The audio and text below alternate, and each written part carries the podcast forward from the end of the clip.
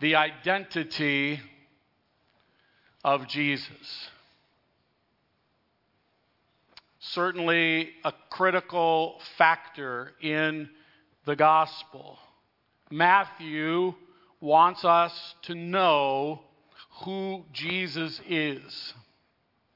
But there is a difference between who Jesus is and who people, or even we, say he is.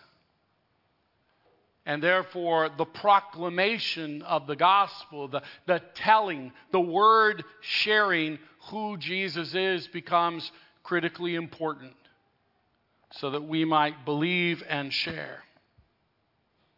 Jesus, in this text, journeys to what we believe is the furthest place from Jerusalem that he travels in his life, lifetime.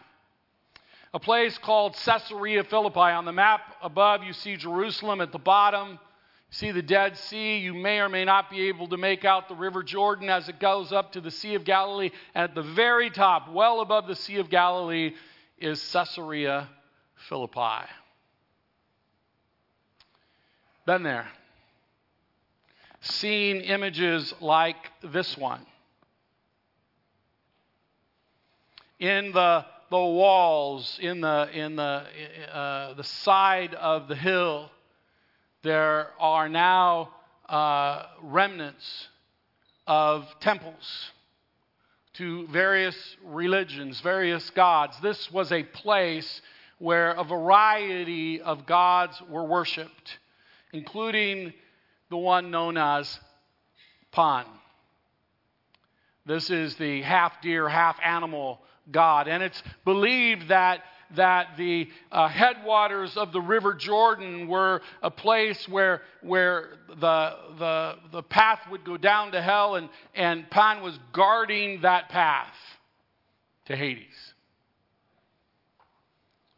This is where Jesus comes with his disciples. This is where Jesus asks the question Who do people say that I am? in this place of plurality of beliefs? Well, who do people in our world say that Jesus is? We too live in a place of pluralities of beliefs. It's maybe good for us to reflect on this question that Jesus asked his disciples. As we are out and about, as we are hanging out with the, the people of this uh, larger community of the Silicon Valley, who do people say Jesus is? Perhaps that's a question we might even want to ask if it's not offered. We might especially ask that of people who are of different faith persuasions than ourselves. What do you think? What have you heard? What do you say when I ask this question? Who do you think Jesus is? It might be interesting to hear some answers, and it might open up an opportunity and even bring the question what about you? What do you say? I found this on the internet. Writer Carolyn Chen says in Market Watch Silicon Valley is famously non religious showing one of the lowest rates of religious affi- affiliation in the United States. And then she says this But in my study of work and spirituality in the Silicon Valley, I have found that tech workers do worship at work. The suggestion is that we in the Silicon Valley believe that the answers to life's greatest needs will be found in our technological advancement. That as, as we do our jobs better here in the Silicon Valley, the needs of the world will be met. We will be blessed. We, our lives and the lives of the world will be improved. To whom do we turn? In what do we put our trust? And I don't want to suggest to any of you who have invested your lives in technological innovation or maybe still are that what you do may not, in fact, bring improvement to patterns of life, may not be a blessing to others. I just simply want to suggest it isn't the ultimate blessing, it isn't addressing the ultimate need of God's creation. But rather, that is God Himself. But it may, in fact,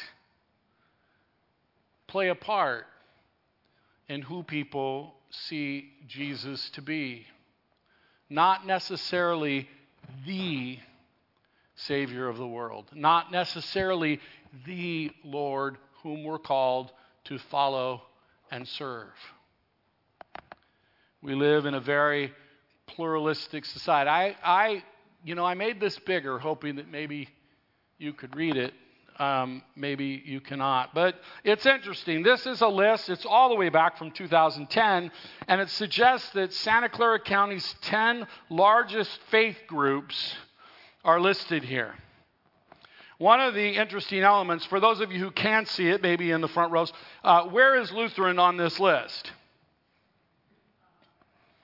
Yeah, not, not in the top 10. It is interesting, though, that um, 32.18% of the top 10 are made up by various Christian denominations. But it also suggests that we're surrounded by Hindus, Mormons, Buddhists, Muslims, and there's probably many others. And again, this is simply a suggestion that we understand that there are many among us who have no stated religious affiliation at all, and there is a plurality of thought. And maybe it would be valuable to ask who do you say that Jesus is? And maybe it would be very valuable to know how you will answer the question who do you say that Jesus is? As we bear witness to the gospel. It's interesting that they say, some say John the Baptist, others say Elijah, and others Jeremiah or one of the prophets. It's also interesting to know that in our text today, you know, there's a forerunner to the Messiah coming. There's a forerunner that's announced that's coming before the Son of Man. And, and some people are suggesting that Jesus is only the forerunner, that he's preparing the way for the actual Messiah to come. I've heard many people of other religions say Jesus is a good teacher. Jesus teaches love of others and love of God, and that's a good thing. And as they make those statements, uh, they believe that they're honoring our beliefs. They, from, from their faith perspective, as they say to us that Jesus is a good teacher, it doesn't mean they want to learn from him. It just means that, that, that you know, you're, you're okay. But I also want to suggest that sometimes we say Jesus is a good teacher. Sometimes our faith finds expression in learning about God from Jesus. And I want to suggest to you that there's more to it than learning about.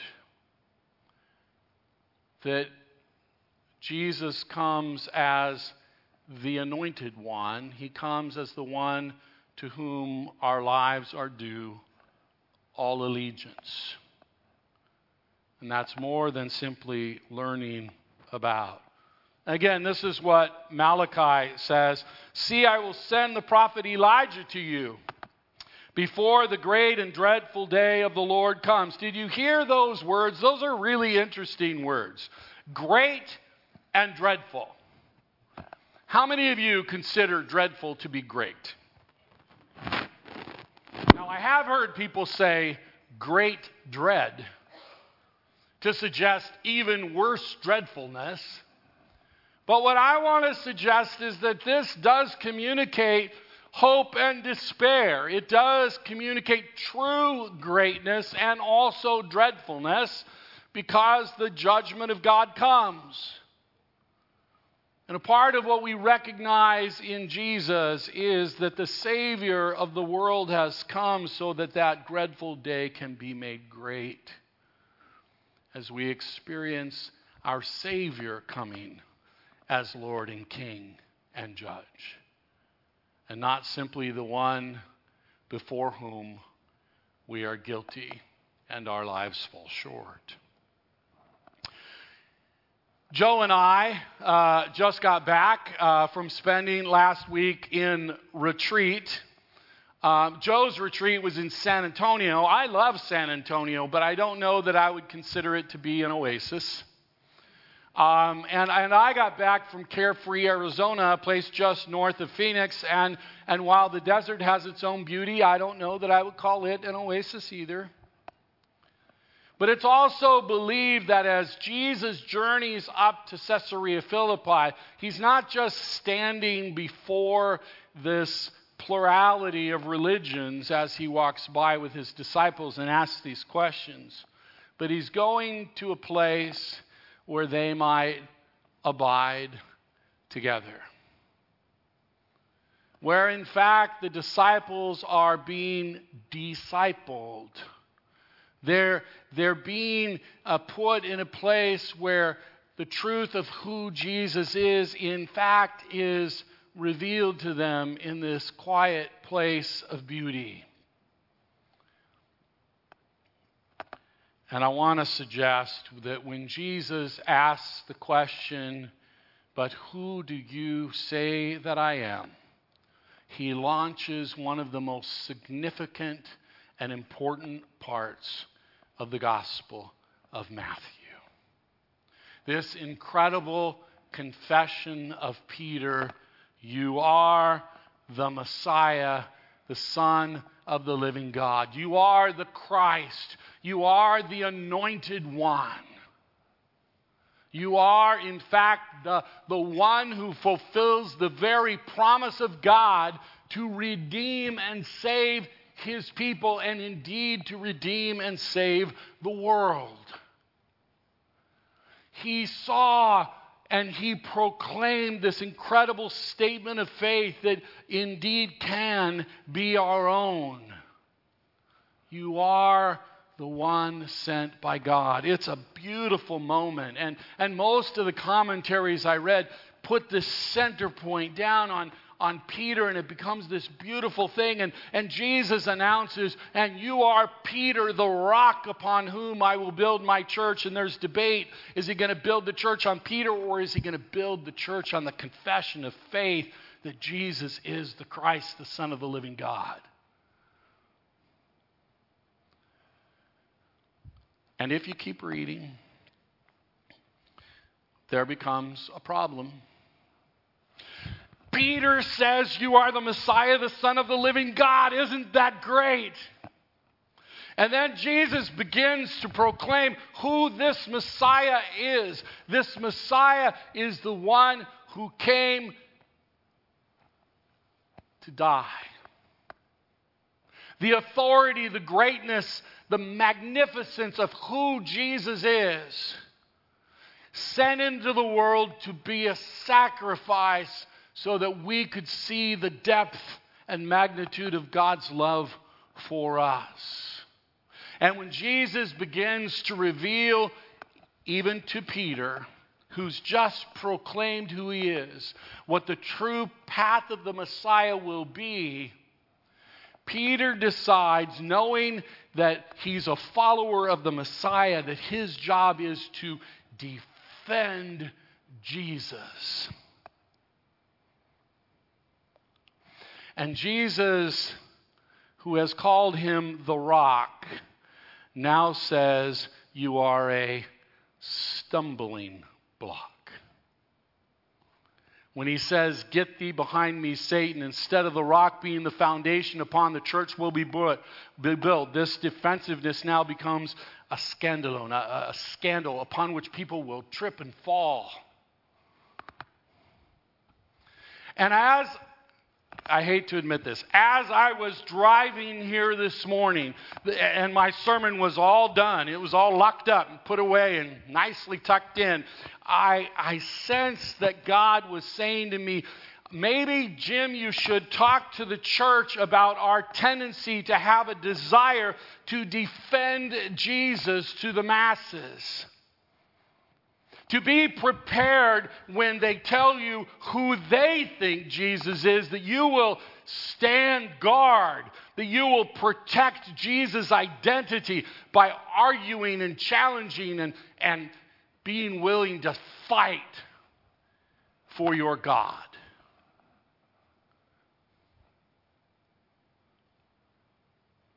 Instead of remembering that who Jesus is as the Messiah was one who came to die. One who came to demonstrate the love of God through sacrifice so that we who are sinners while we are yet sinners, would know his love. That instead of defending him in our own minds or in our conversations, we will simply proclaim the goodness of who he is.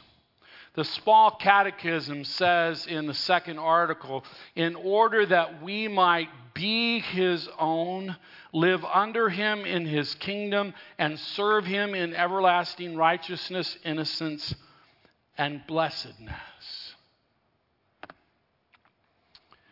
Who do you say that I am? You, Jesus, are the one who gave his life so that I could be forgiven. You, Jesus, are the one who gave his life so that I could be called a child of God. You are Jesus, whom God sent to the world because he loves the people of the world. You are Jesus, my Savior and Lord. Who do you say that Jesus is? The one you recognize as the only one who could do for you what you could not do for yourself forgive you, love you, and establish your identity.